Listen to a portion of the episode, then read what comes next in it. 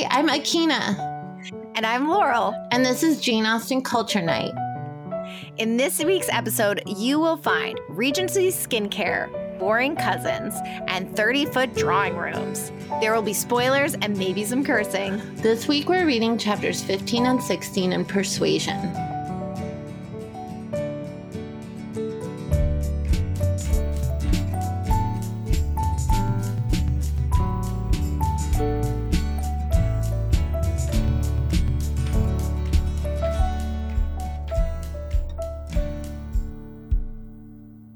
Yeah, I feel like not a ton happens these chapters, but like a lot of little things. And it's mostly just like, again, being with Anne and just watching how trashy her family is from the inside. Well, now she's in Bath. So It's a different location and she's back with her family in their house in Camden Place in Bath.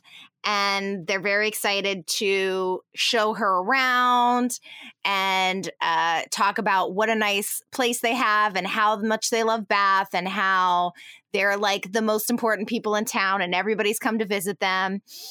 And they're basically happy that Anne is there so that they can show off to her. Yeah, they wanted to hear her talk once, and that was because they wanted her to tell them like how much they were missed at Kellynch Hall. They're like, oh my gosh, all of our old neighbors must have missed us so much. And Anne is so honest. She can't say like, oh yes, like the so-and-sos asked about you and these people asked about you. Right. She just like kind of has to be a little bit silent on that point because no one cares that they're gone. Like they were bad, it sounds like they were not great landlords or like pillars of society who like cared about the less fortunate. So once they realize Anne isn't going to compliment them a bunch, then they just are like, okay, well, we'll show you how important we are in Bath. Look at every time we leave the house and we come back, we realize like all these people came and left their calling cards and like everyone cares about us and look at how beautiful these rooms are. And Anna's just watching them thinking like, okay, but you have a manor back home. Right. And like, this is like nice, but it's like a townhouse, like essentially, you know? And she's like, this is nothing compared to the manor back home, but you're acting like it's like amazing. And like Elizabeth is like, look at how big our drawing room is. And Anne is like, it's not even 30 feet wide, which is hilarious because I think my whole house is not even 30 feet wide. Like we live in like a very tiny place. And I'm like, I don't think it's 30 feet wide in like any direction, or it's just like bordering on that maybe.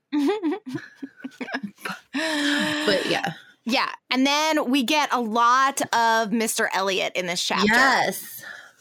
So Mr. Elliot has been there to visit. They're talking about how much they like him and how much, and he has explained the situation of why they were estranged, and told this whole story about how he didn't realize that he was giving offense. And then when he realized, he thought he was thrown out of the family and then he didn't want to approach them. And it's all very and thinks it's sus. She's like, I don't feel like this is a good enough explanation. But Sir Walter and Elizabeth are fully ready to accept all of his apologies. Especially Sir Walter. Elizabeth is like a little bit less mollified, especially because Mr. Elliot's friend, a Colonel Wallace, he starts visiting with the family as well. And Colonel Wallace tells Sir Walter and Elizabeth that like, oh yes, Mr. Elliot did get married. It was to this rich woman. But she was in love with him and she like totally threw herself at him. And then Sir Walter is like, oh, okay, I get it. Like a rich lady who's like in love with you. Like, how could you say no to that? And like Elizabeth is like a little bit less mollified, as I said, but like she's still like, okay, I guess that makes sense. Like, right. How often do rich ladies throw themselves at your feet? And besides, she's dead now anyway. Right. And Anne thinks, okay, I'll give him the benefit of the doubt. And maybe he's coming around because him and Elizabeth really did have a connection when they were younger. And, you know, now that his wife has passed, he's like rethinking, like, maybe I can, you know, rekindle this relationship. And then Anne has some really funny asides about how when they were younger, he didn't have enough time to get to know her character because if he did, he wouldn't have liked her. And she's like hoping that he doesn't find out that her sister is like a big meanie. It's really funny. Yeah. She is so funny. I feel like she's like a little bit more serious than the Elizabeth in Pride and Prejudice, for sure. But she has that same like acuity, and she like is just like the way she reads people is really fun. Yeah, I feel like she gives commentary and she like reads people, but it's in this very like dry way where I don't think she's trying to be funny, but it very much is. Yeah, with the remove of the situation, it's funny. Like, we're just reading along, and it's hilarious. Yeah, she's definitely like, something is up here, but yeah, maybe he just like really wants to get married to Elizabeth. But it is a little bit weird because his wife has only been dead for 7 months. Yeah. Huh. Yeah. And she's like, just not, she just assumes at some point she'll find out more or something. Yeah, but she's glad to have him around. Yeah, he's very, she says he improves the whole conversation and the company of the room. Like whenever he comes, he actually listens to her and they have good conversations and he's interested in, talking about Lyme and because they saw each other together in Lyme and he's asking about and she tells him about what happened with Louisa and he's like, oh my God, that must have been terrible for you to even just witness that and see it, and is like genuinely concerned. And then it's funny because everybody else is like, oh yeah. Yes, Sir Walter and Elizabeth didn't give any shits about like the whole like Louisa being almost killed in Lyme. And then now that Mr. Elliot is there, they're like acting like they really care and wanting to know more. And it's just like a little embarrassing for them. Yeah. Yeah. It's crazy. Mr. Elliot, Anne mentions that like Mr. Elliot is the only one, like you said, who thinks, oh, this must have been really hard for you. Mm-hmm. Except for Lady Russell. It's like the two of them out of like all of her family and like close friends and everyone, like those are the only two people who like even thought to like kind of check on Anne and see how she was doing. Right. So Lady Russell also really likes Mr. Elliot and is very quick to forgive his earlier sins, whatever they are, in shunning the family. And so it seems like she kind of has a partner at these family get-togethers, like somebody who talks to her, and they kind of they give each other looks because they understand what's going on when other people are talking, and they kind of have similar ideas about things. So it's a fun dynamic for her. Yeah. I mean, like, you get a glimpse of what the conversation is because at one point, Sir Walter goes on this tirade where he's like, all the women in Bath are fucking ugly. He's like, oh my God, it's amazing. He says, you know, normally you see about 30 women to one ugly woman. 30 uglies to one beautiful woman if you're just like on a street. And he's like, but the other day I was standing on the street for how long? I think he says like an hour or two. And he said he counted 87 women go by one after another without there being a tolerable face among them. It had been a frosty morning, to be sure, a sharp frost, which hardly one woman in 1,000 could stand the test of. But still, there was certainly a dreadful multitude of ugly women in Bath. And as for the men, they were infinitely worse. Such scarecrows. I just could keep reading because it's just hilarious. And then he ends it by saying, like, oh, he noticed, like, when he, like, you know, all the men are so ugly. And then he was walking around with Colonel Wallace, and he was like, and he noticed so many people looking at them. And he was like, they were probably looking because Colonel Wallace is so handsome. And he, you know, he said that just so his daughter and Mrs. Clay could say, oh, no, it's because you're handsome. Everyone wants to look at you. Yeah. And it's just like, he's just fishing for these compliments. Yeah. Yeah, it's pretty hilarious. And Anna's just like, oh, my God, how am I related to these people? Yeah. Oh, my God. That whole paragraph is amazing. I thought it was so funny. And this is where I was like, is Sir Walter gay? Like, there are so many, like, he talks so much about the men and how handsome they are, especially like in these two pages. There's just so many. He's always concerned about like how handsome the men are. And like he talks about the women too, but I feel like the way he talks about the women, it's like it's giving like judge at a drag ball type of critique rather than like, I am attracted to these people. Whereas like the men, like the things that he says about Colonel Wallace, he did justice to his very gentlemanlike appearance, his air of elegance and fashion, his good-shaped face, his sensible eyes, but at the same time must lament his being very much underhung. Like he's, and then later when you're talking about the him and Colonel Wallace going out together, he had never walked anywhere arm in arm with Colonel Wallace, who was a fine military figure. Like he has all of these asides in many places where he's like, and by the way, he's a very good looking man. He's like, so I was holding hands with this guy. Yeah. And let me tell you, he's really hot. You know, I've been making my way through White Lotus. Oh, yes.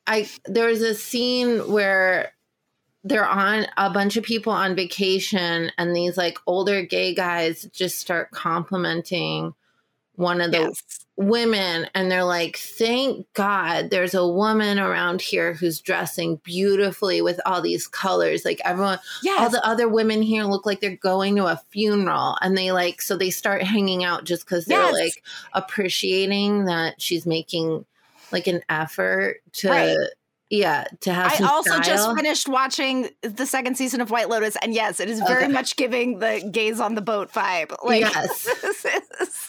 I'm not totally done yet, but yeah. So I definitely can see your point with Sir Walter. It feels like, you know, you don't want to like project 21st century onto like 18th century or 19th century like characters, but like there doesn't feel like a lot of sexual tension between Sir Walter and really anyone else. Mm-hmm. Like everyone's always worried about him with Mrs. Clay, and I guess we'll go into that a little bit more. Like there's hints here and there, but it's very confusing, and it's like I could definitely see him just like maybe not being like sexually attracted to women. Yeah.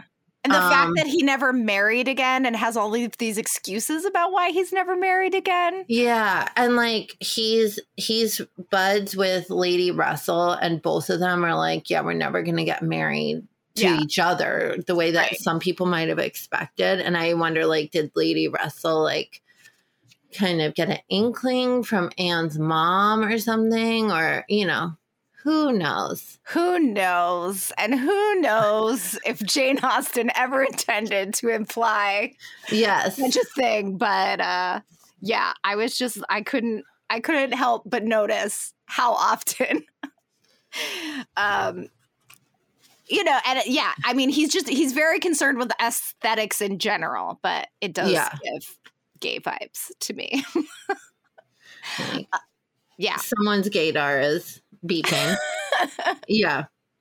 Actually, there is weird stuff coming up with Mrs. Clay where, like, the next chapter starts. And this is so cringy and sad when, like, Anne, like, goes down to the breakfast room and and Mrs. Clay is starting to say, like, oh, now that Anne's here, I'm sure, like, I'm just redundant, like I'm not useful anymore around here to be, like, a companion to Elizabeth or like, I should probably figure out how to get home. And then, like, I mean, it sounds like a half-hearted suggestion. And then Elizabeth fucking, like, stage whispers to Mrs. Clay, and it sounds like she might have known that Anne was around, or, you know, she doesn't even seem to care that Anne could hear her, but she tells Miss Clay, Anne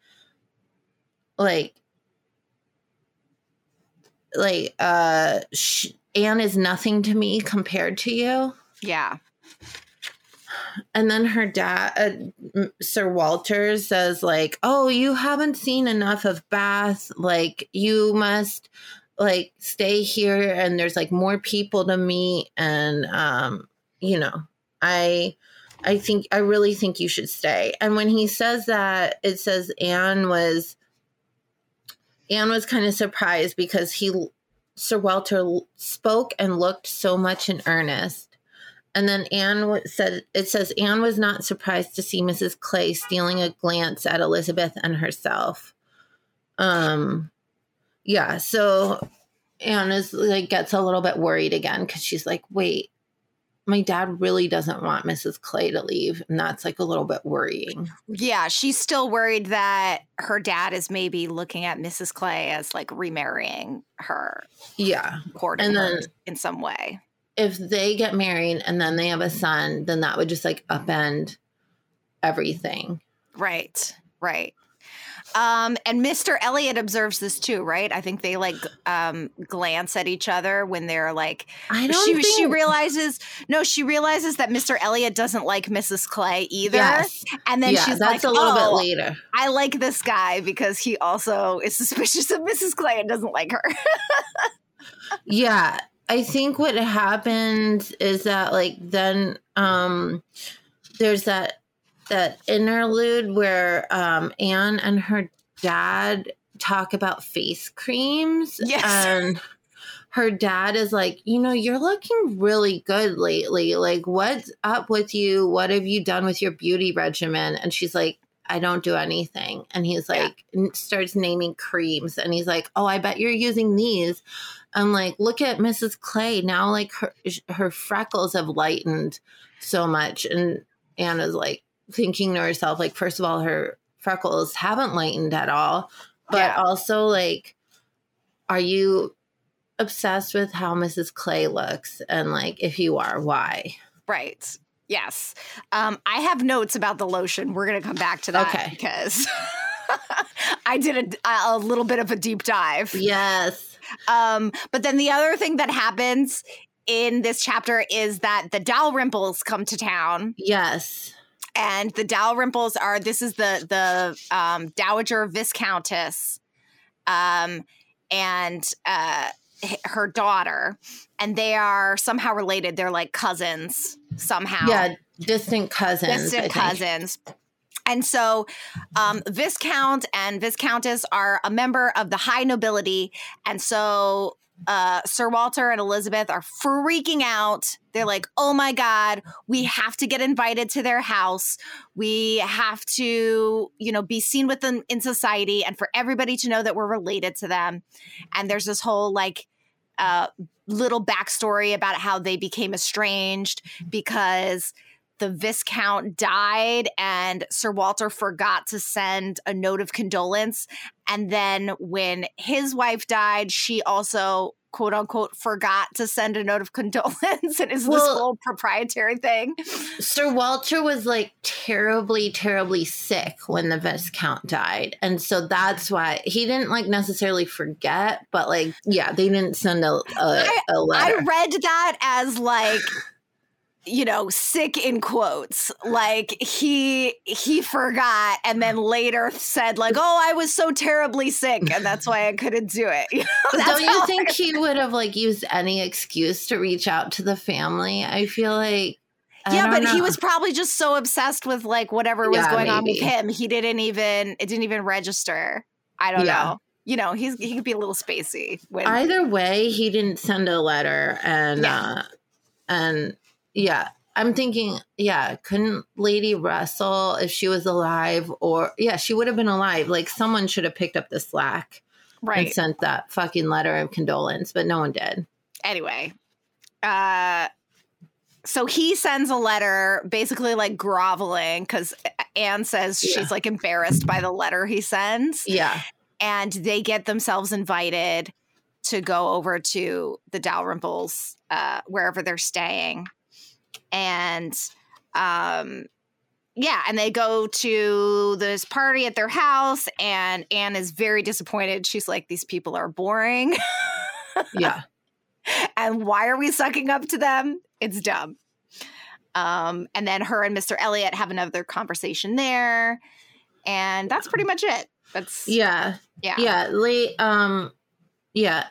Anne cannot contain her irritation at the whole event because, like you said, like her dad and her sister just cannot stop name dropping the Dalrymples.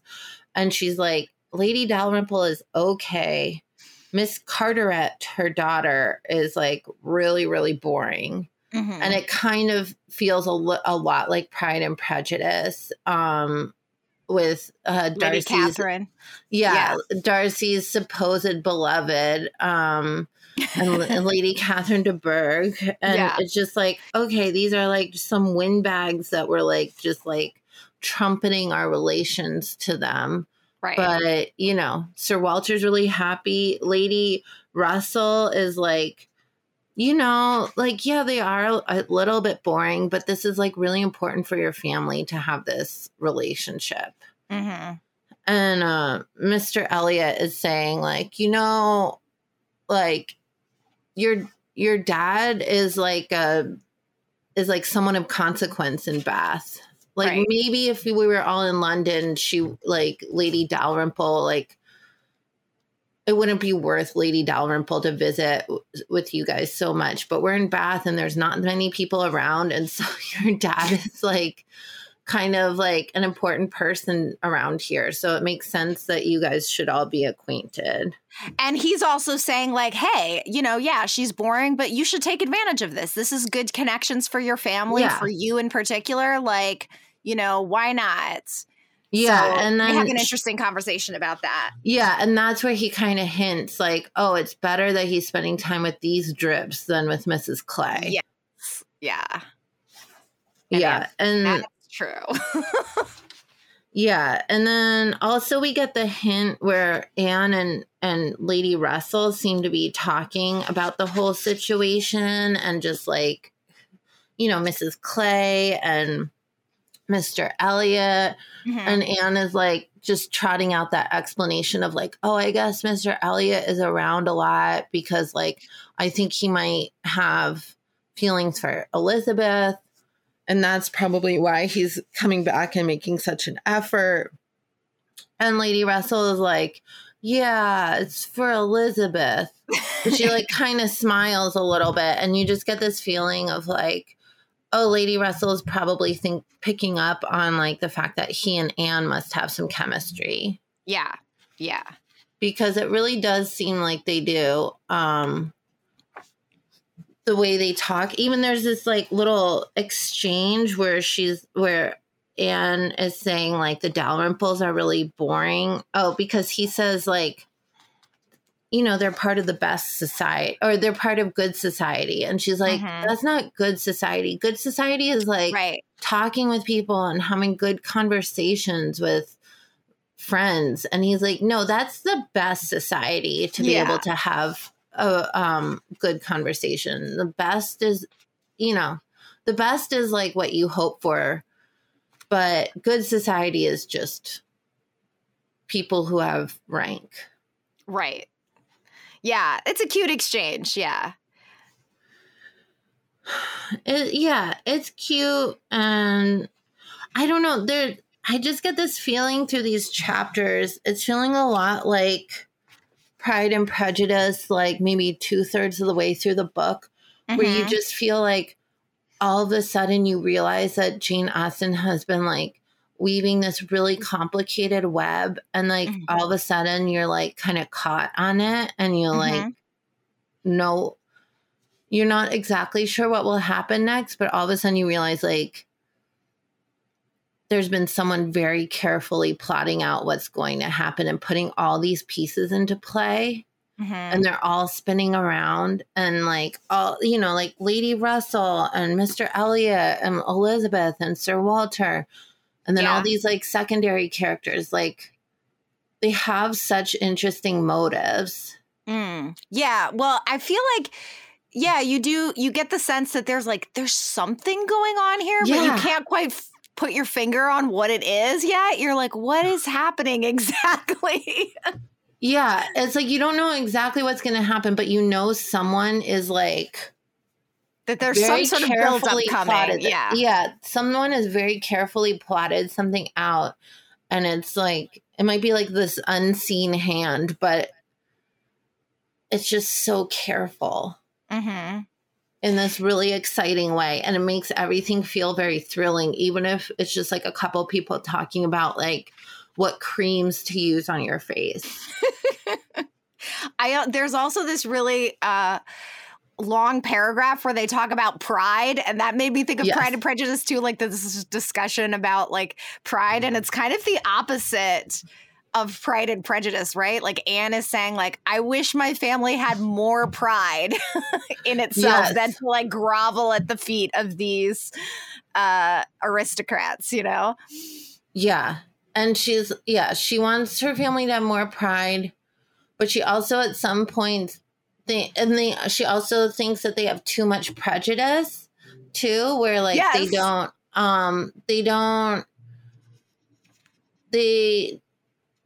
they're not confident enough with themselves. And so they like, in one way, and so they just like will do anything to get the notice of the Dalrymples. And then they look down on anyone who doesn't have a title or is not beautiful. Do you want to know about Gowland's lotion? Yes. Okay, so I did a deep dive on Gowland's lotion, and I found a whole lot of information, not just about this specific lotion, but also about like Regency skincare in general. And I found like this really long paper that somebody wrote about like Regency skincare in this time, specifically related to Jane Austen and Persuasion. I will send it to you and also link it in the show notes. But they were talking about how this was like a big boom in like the anti-aging skincare industry, because it was a time when like medical science was evolving. And then people were this idea of like, you can control or like conform your body using science. Like aging doesn't have to be this inevitable fact of life. Like we can use science somehow to like reverse this process of aging. And so this became like a really big thing. And so, having like skincare regimens and like selling tonics and lotions and all kinds of stuff was like really big around this time. Interesting. And then Gowland's lotion specifically, I looked up like, what is this? And knowing the context of this makes the scene even funny and devastating at the same time, because Gowland's lotion was really, really popular, and everybody used to use it. And it was for like, it seems like blemishes, like pimples and stuff, because it would say eruptions of the face, or you could use it for sunburn and stuff too. People would use it, but it was not supposed to be used on a long-term basis. The formula of what it is, so an Empirical preparation, bitter almond, sugar, distilled water, grind together, strain and add corrosive sublimate, previously ground with spiritus vini victified. And I was like, well, what does that mean? So read further explains as a remedy much employed by women who are troubled with eruptions in the face is Gowland's lotion, the basis of which is the oxymuriate of mercury or superacetate of lead. Wow. So mercury and or lead. People were smeared on their faces, and it was like actually a corrosive material and would actually make your face like look older and damaged if you used it too much. That makes sense, because lead is like really good for adhering to things. Like lead paint is like super strong, so I could see how it adhered to skin, and also like if it had like a whitish element, it might make your skin look good for a little while, but it would like actually over time, obviously, but not be good to put lead on your face. Right. Yeah. So the fact that Sir Walter is like recommending this lotion in order as like an anti-aging like thing or for the blemishes and the freckles on her face, and that it's actually corrosive and toxic. I didn't know that, but I did have a footnote in my book that said, apparently there was I have a footnote that some people have thought that Gowland's lotion was maybe used as a cure for venereal disease. Okay, I saw this in my deep dive as well. Okay. That because of the mercury, because that was they used to for syphilis. Yes, mercury was something that they used to use for syphilis as like a cure for syphilis. And I saw this too, and I saw somebody mentioned. Somebody wrote a paper or had this idea that the mention of it here was like alluding to the fact that Mrs. Clay is like his mistress, and that he's actually like treating her syphilis or something. And I was like, oh, that's very racy. But other people are like, I don't know about that. That's a little far-fetched. Yeah, because they're like, my book seems to think that the whole idea that it was a syphilis treatment is like a newer theory that's probably disproven already. But syphilis, you do get like skin lesions. So it would make sense that you would look for something to just throw on your face or your body to like hide that. Right. But it seems like from what I read that it having it be something used for syphilis was something that happened later and like during this time period or early in like the 1810s. It was just a regular like skincare remedy for like blemishes and stuff. So when Anne says like when he says like, what are you doing with your face? Like you look so great. Yeah. Which obviously she does, because also like to go back to like Mr. Elliot, he also mentioned several times like, oh, that like he noticed her, and he mentions like noticing her in Lyme several times. And it was clear that like he remembered like what she was wearing and, you know, everything about her at that point. Anyway, so Sir Walter's also picking up on the fact that Anne is looking really cute these days. And she says, oh, I'm not doing anything with my face. So does that mean, do you think she would have just like splashed water on it here and there? Or do you like, what do you? In terms of like, yeah, like wearing makeup or something. I doubt she was wearing makeup, but like I'm like, she's not putting any salves. I'm like, maybe she's just washing it with soap every once in a while. I would imagine she like washes her face. Yeah. But yeah, she's not like using any creams or makeup or anything like that. Yeah. Yeah. I mean, I've always got the sense with like around this time that like if you're using makeup, it's because you're a whore. Yeah. Very churchy. Very, very much so. Or you are French. Yeah. And sometimes those two things are interchangeable. Yeah. Yeah. Yeah. No, it's, yeah, that's interesting. So was that Gowland's like just a really popular salve back then, or were there a bunch of others? There's a bunch of others. Mm-hmm. Yeah, there's a bunch of other things because, like I said, this was like a skincare boom. Like people realized that this was like people were concerned with anti-aging and stuff. And it wasn't just about because they used to just put on like powder on your face mm-hmm. or like makeup, right? But this was a time when they started really doing stuff like with lotion and just like being obsessed with like actually instead of just covering up.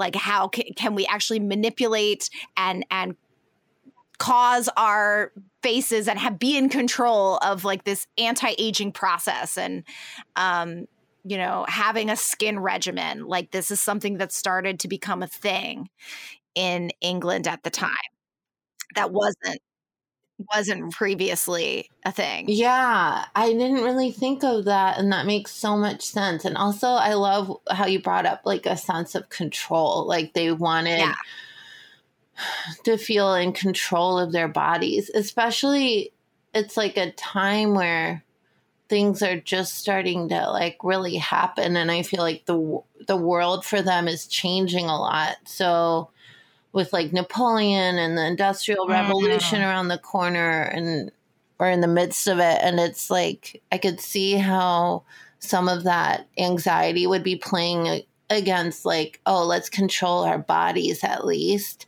especially with this new science that like, and science like can claim to give you like so much hope and so many ideas about like your future. Like, I feel like even nowadays, I feel like every week you read something in the newspaper about how there's like a cure for cancer on the horizon or something. Nuclear fusion. Yes. We just had a breakthrough in nuclear fusion. Yeah, and it makes it feel like, oh, these things that we used to think were impossible, maybe they're possible. Maybe it is possible to reverse aging, right? Like through scientific breakthroughs. But also I feel like there's an anxiety with all this stuff where people say like some people like with the fusion or with like a cancer, I just read about it, like a cancer study that was like very promising. And it's like some people are like, this is gonna like change everything and our future is gonna be so different. And then other people are like, you know, this was just a small study, or like we're years and years or even a lifetime away from having any kind of effects from this fusion experiment. Like it's going to take decades from them to like actually make this helpful for like humanity. And I feel like with some of these announcements, you just end up feeling like, well, I'm more uncertain about the future now. Like what's going to happen. Right. Like, is there going to be something good? Are we saved or are we not saved? Like, well, and then also in this, you know, we know like in this industry of skincare and stuff, the anxiety of like, oh, now this is something that I have to use. I didn't know I had to use this before. And now it's like it's not just like, oh, this would be a nice thing to have, but now it's like everybody's saying you have to use it. Yeah. So like I should have a skincare routine, and I should, if I'm not taking care of my skin using these lotions, then I'm going to age even faster. Then I'll be like this, you know, it's this overall anxiety of aging and of, you know, how that is perceived in society and the beauty standards and all of that. So it's very interesting. But yeah, Gowland's lotion was apparently like very, like everybody used it. It was a very common thing, which is why he's like, what? Not even Gowland's lotion? Like everybody uses that. Like, yeah, really interesting. Yeah. Yeah. Yeah. I feel like these chapters felt like just all these like little nuggets of like, what is going on. And like we said, it's like nothing dramatic. No one falls off any stairs. Right. But you get these like little interludes about like Gowland's lotion or calling cards or the house not being, or the room not being 30 feet wide. And you're just like. And the anxiety about seeing the Dalrymples. Mm-hmm. And there's so much class stuff going on here. Yeah. Yeah. Even with the lotion, it's kind of like, yeah, who are the ones who have the money to spend on like a skincare routine? It's it's rich people. It's the definitely feel their class where you're like, oh, this book started out with so much anxiety of like the family not having that much money, and but then you're like, but they're obviously doing just fine. Right. And they've come, and I think that's part of what Anne is observing is like they should feel humbled by coming to Bath because it's a smaller place. And the reason they had to come was because they had to downsize because they have no money. And yet here they are in Bath acting like everything is fine and that they are just on a vacation and they're just living in this delusional world to where it's like we can still spend all the money we want and, you know, keep up with the Joneses and be in high society here. Yeah. Yeah.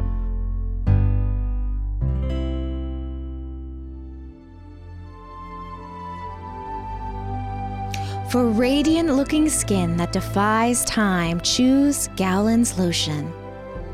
Gowland's restores a youthful bloom, combats eruptions of the skin, fades freckles, and even treats syphilis. Gowland's lotion may cause permanent damage to the epidermis if used over an extended period of time. See a doctor if you notice signs of skin lesions or other corrosion. Do not operate heavy machinery while using Gowland's lotion. It's always worth it to look your best. Be the talk of the town and the most beautiful face in Bath with Gowland's lotion.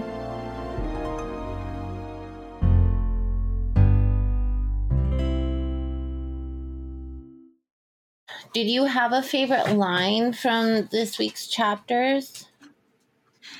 You know, I didn't highlight any specific line. Well, I did highlight some lines, but they were more about like, oh, I'm going to talk about that. But it wasn't necessarily like, I love this line in itself. I definitely liked the paragraph about all the ugly women. The ugly women paragraph was hilarious.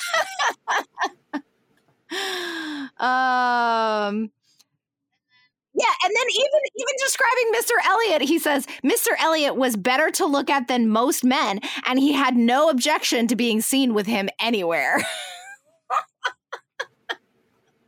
Sir Walter. It's so funny. I also love when Mr. Elliot says, like, that is not good company, that is the best, when talking about, like... that's a great one. When talking about... Yeah. Good company requires only birth, education, and manners. And with regard to education is not very nice. Yeah. So remember when, a few chapters ago when we first saw him in Lyme and Jane Austen describes him as not handsome, Mr. Elliot.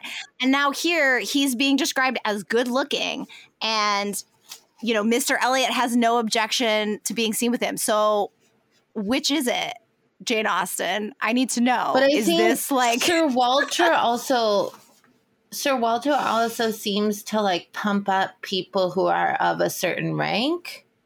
That's true. So like he's like complimenting the Dalrymples left and right and like they're really boring people. Yeah. So, but even Anne says he's as good. She says he's as good looking as he was in Lyme. So is that a dig? Maybe. I mean, she's not still like not handsome, but she likes him. I feel like even though Jane Austen said he wasn't like super. Or is there a different meaning to handsome? Maybe. Am I reading into it too much? Is it like more? Is there more of a distinction between handsome and good looking in this time period that I'm not picking up on? But I also think that, like, it was one of those situations where Anne, like, when she saw him in Lyme, he wasn't like, super hot necessarily, but she was like, oh, he's like a gentleman who has like an interesting look or something. Yeah. Like there was something about him that caught her eye. It wasn't necessarily like his like physical characteristics, but just like, I don't know, a dashing young man on the stairs. I cannot envision Mr. Elliot not being handsome. I don't understand. I don't know. I feel like it's just like maybe he's not like conventionally attractive. Uh-huh. But he like still has an interesting look about him. Maybe. I don't know. Sir Walter approves, so you know, that's but he also has complimented Sir Walter so much that I just feel like Sir Walter would approve of anyone at that point. Maybe. But yeah. Have you been reading or watching or listening to anything else lately? Yeah. I'm reading the Violin Conspiracy by Brendan Slocum. Oh, I've never even heard of that. I found it at the library. It came out this year, but in earlier this year, like in spring or something. And I really like it so far. I'm like halfway through. It's about a young black violin soloist. He's kind of like a prodigy, and he gets this violin that his grandmother gives him. This violin, it's been like passed down in his family. It's like all beat up, and then he fixes it up, and turns out it's like a $10 million Stradivarius. And then in the beginning of the novel, he's like on his way to a competition. He's rehearsing, and it gets stolen. No. Yeah. And there's like a note left, and somebody's like trying to ransom it. And so he's talking to the cops and stuff. So, and then it goes back in time, and you find out like how he got the violin and about how he first started playing and his career in classical music. So it's like a little bit part mystery, a little bit part like family drama, part like, you know, being thrown into the world of like super competitive classical music. So and there's also like racism there because he's a black kid trying to make it in this industry. And yeah, it's really good. I like it. It's a compelling read. Nice. Yeah. I feel like I'm in search of a compelling read. I probably need to go to the library after this. But I'm like still making my way through like several books. I keep like starting a book, kind of losing it. Like, I don't know. I'll put it on my bed while I fall asleep, and then it will fall off the side into like the crack between our bed and the wall, and then I'll just like forget about it and find another book and start reading it. And then like today I fished out like 3 different books that had fallen literally like by the wayside. And so I'm reading Either Or by Alif Batuman, and then that book I was telling you about, like it's called like I keep wanting to call it The End of the World as We Know It, but it's not that. It's by Benjamin Labatut, and it's about like Einstein, kind of. It's very weird, and I love it, but it's also like kind of hard to concentrate when you're very tired and falling asleep. And then there's the – oh, my God. I need to look up her name. Annie Ernaux, who won the Nobel Prize, I think, this year. Yeah, a couple months ago. I've started 2 of her books because I started one, started reading it, lost it, then read the other one. Or I don't even lose them sometimes. It's just like I like all of these books, but I'm not like super enthralled. Like I'm not like... They're not like page turners. And I feel like it's the holidays right now, and I feel like I need a page turner. So I'm kind of just like futzing around with these books until I'm like, I don't know, ready for them again.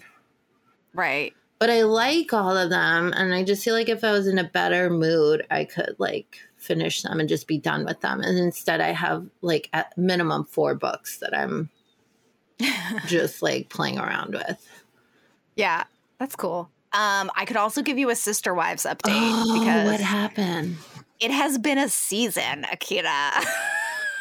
I think I saw someone, like, tweet about it, but, like, I didn't know what they were talking about, or there was just, like, yeah.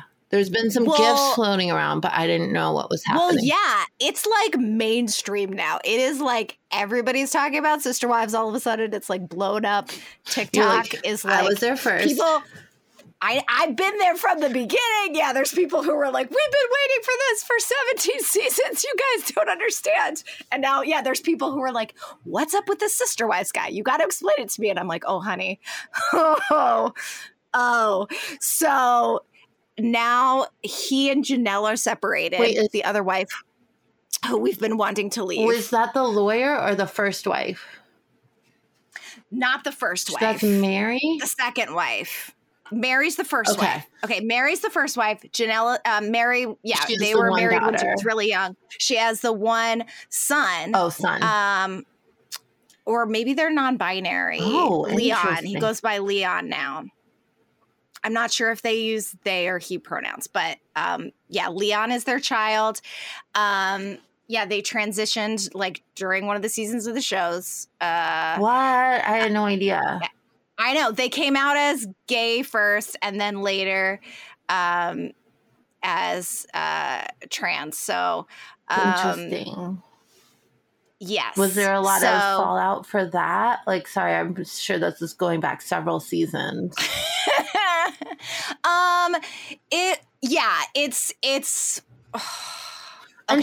Okay, and and Mary is still married and like in the church still. Anyway. Okay. All right. Like Mary. So Mary and Cody have been in a stalemate, like pretty much a loveless marriage for like 10 years. They have not been together. He doesn't stay at her house. They're basically not married.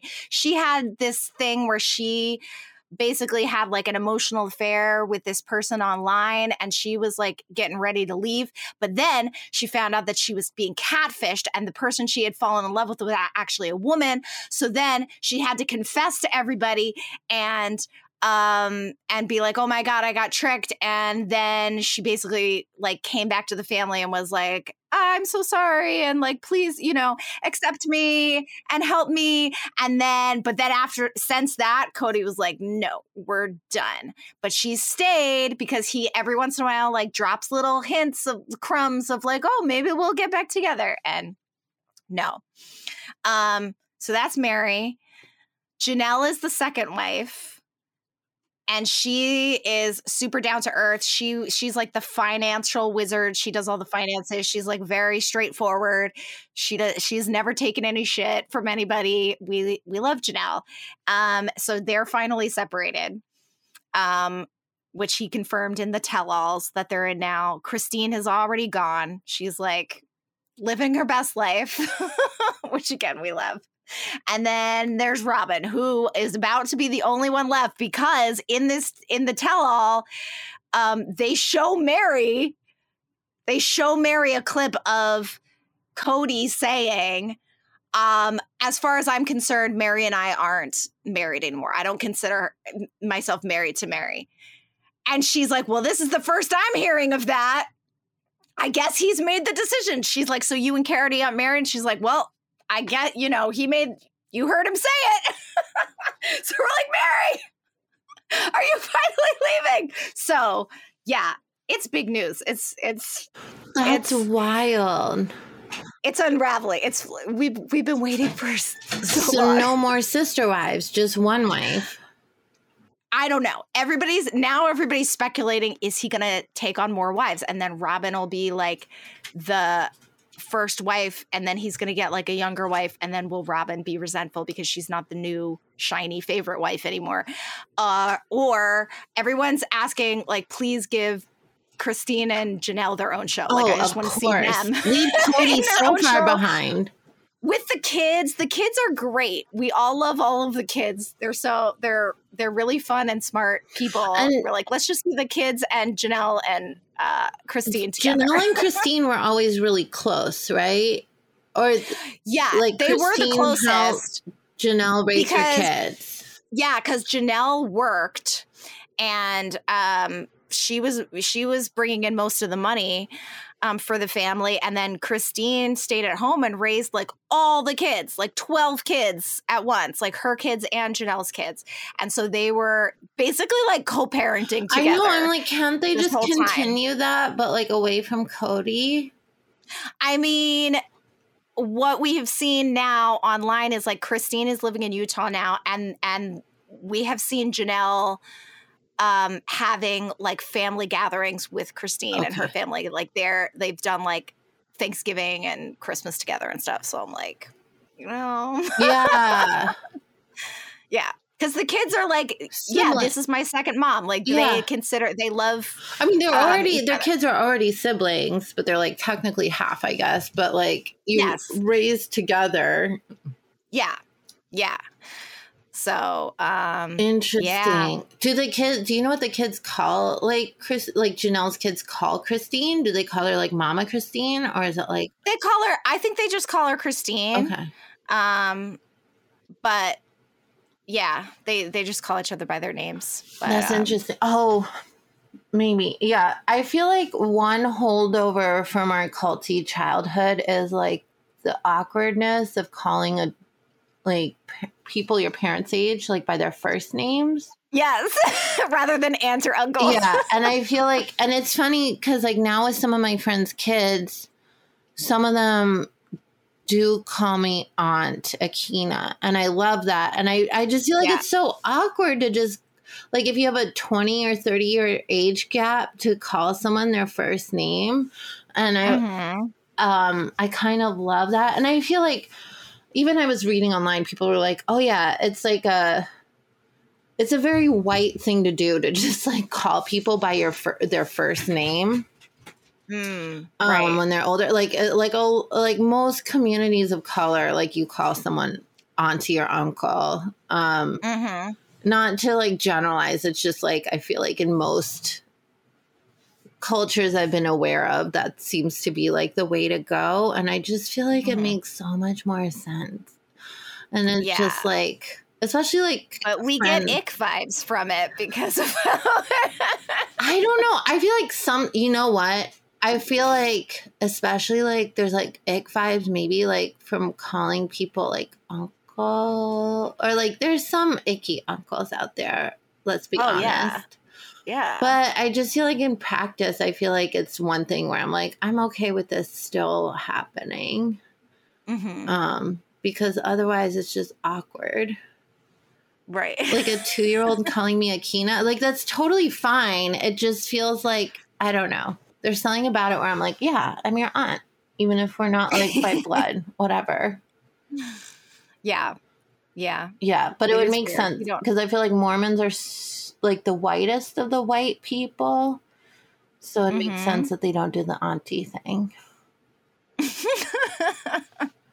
it was like a church family, that would definitely be Aunt Janelle and Aunt Christine. But that would be confusing because they're not your...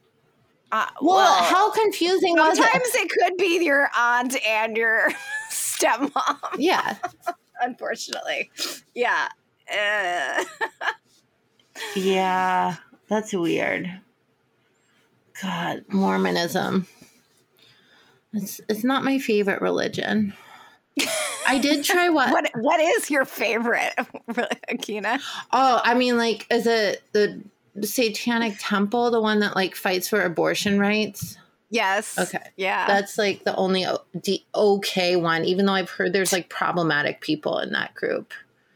But, and I guess that doesn't really count. But I did start to watch this TV show, the Under the Banner of Heaven. I think I talked about it before, but I had to stop watching because it was like so upsetting and scary. But it was like about Mormons and a murder. And I was like, this is too much. I know. Yeah, it's intense. Okay, well then let's meet again soon. Tell me to stay safe. Yeah, really. You know what? After this happened, after the panic settled down, I kept thinking, like, my dog is Louisa Musgrove's. My dog, I don't know if this will go in the podcast, but on Thanksgiving, my dog was hit by a car, and it was really awful and traumatic, and she had a really bad concussion and a broken leg, and she was in the hospital for a week, and the first 3 days was, like, touch and go. She couldn't see. She had, like, really bad head trauma, and they didn't, you know, they didn't know if she, like, how much she would recover. Thankfully she did, and she's doing fine now. But like the first couple weeks, I was like, oh, like just like seeing what head trauma, and like she was just like slow and like all the, and I was like, oh, she's Louisa. She's her personality is fundamentally changed, and she's healing. And they said, you know, like it might take 4 to 6 weeks for her to really like come back to herself and to notice her being like herself again, if even that, because we don't know at this point which changes are permanent, which are not, and how much she'll be able to heal. But it's a very slow healing process. And yeah, I was just thinking about Louisa and her head trauma and like laying in a bed, and they sure didn't have like EKGs and like MRIs and stuff to like check and see what was actually going on. They're just they didn't have some like also like anything to help you.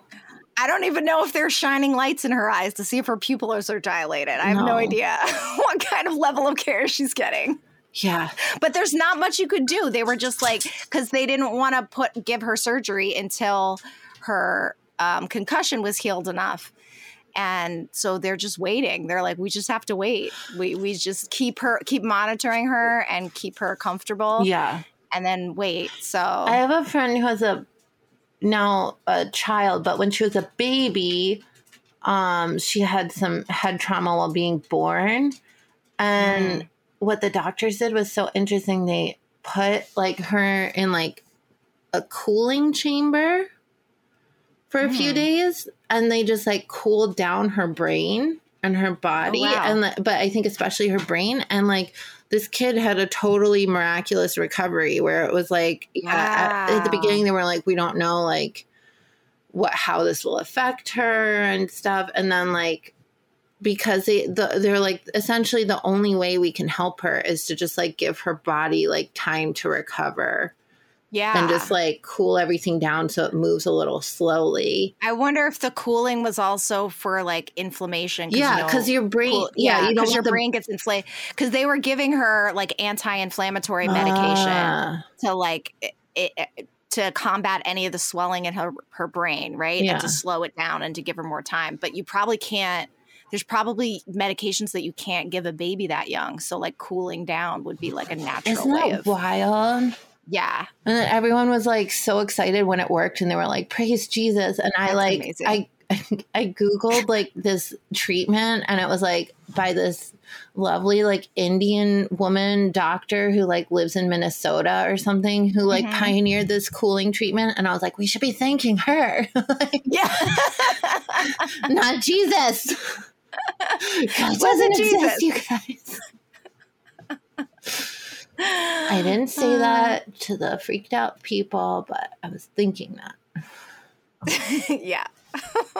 Anyway, well, I'm excited. And now you know about the really cool scientist who invented this procedure, or medical doctor who invented this procedure. That's great. I'm excited to keep reading and find out. Like, we didn't hear at all what's happening with Louisa right now. Yeah. So I'm looking ahead. I'm very excited.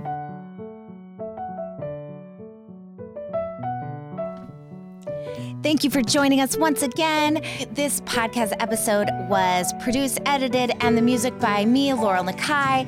Akina Cox does the artwork, and you can get in touch with us by sending us an email, janeaustenculturenight@gmail.com. Also, check out my TikTok at JaneCultPod. We're also on Twitter, though we don't post much. But you can message us there, tweet at us. And we'll see you next time.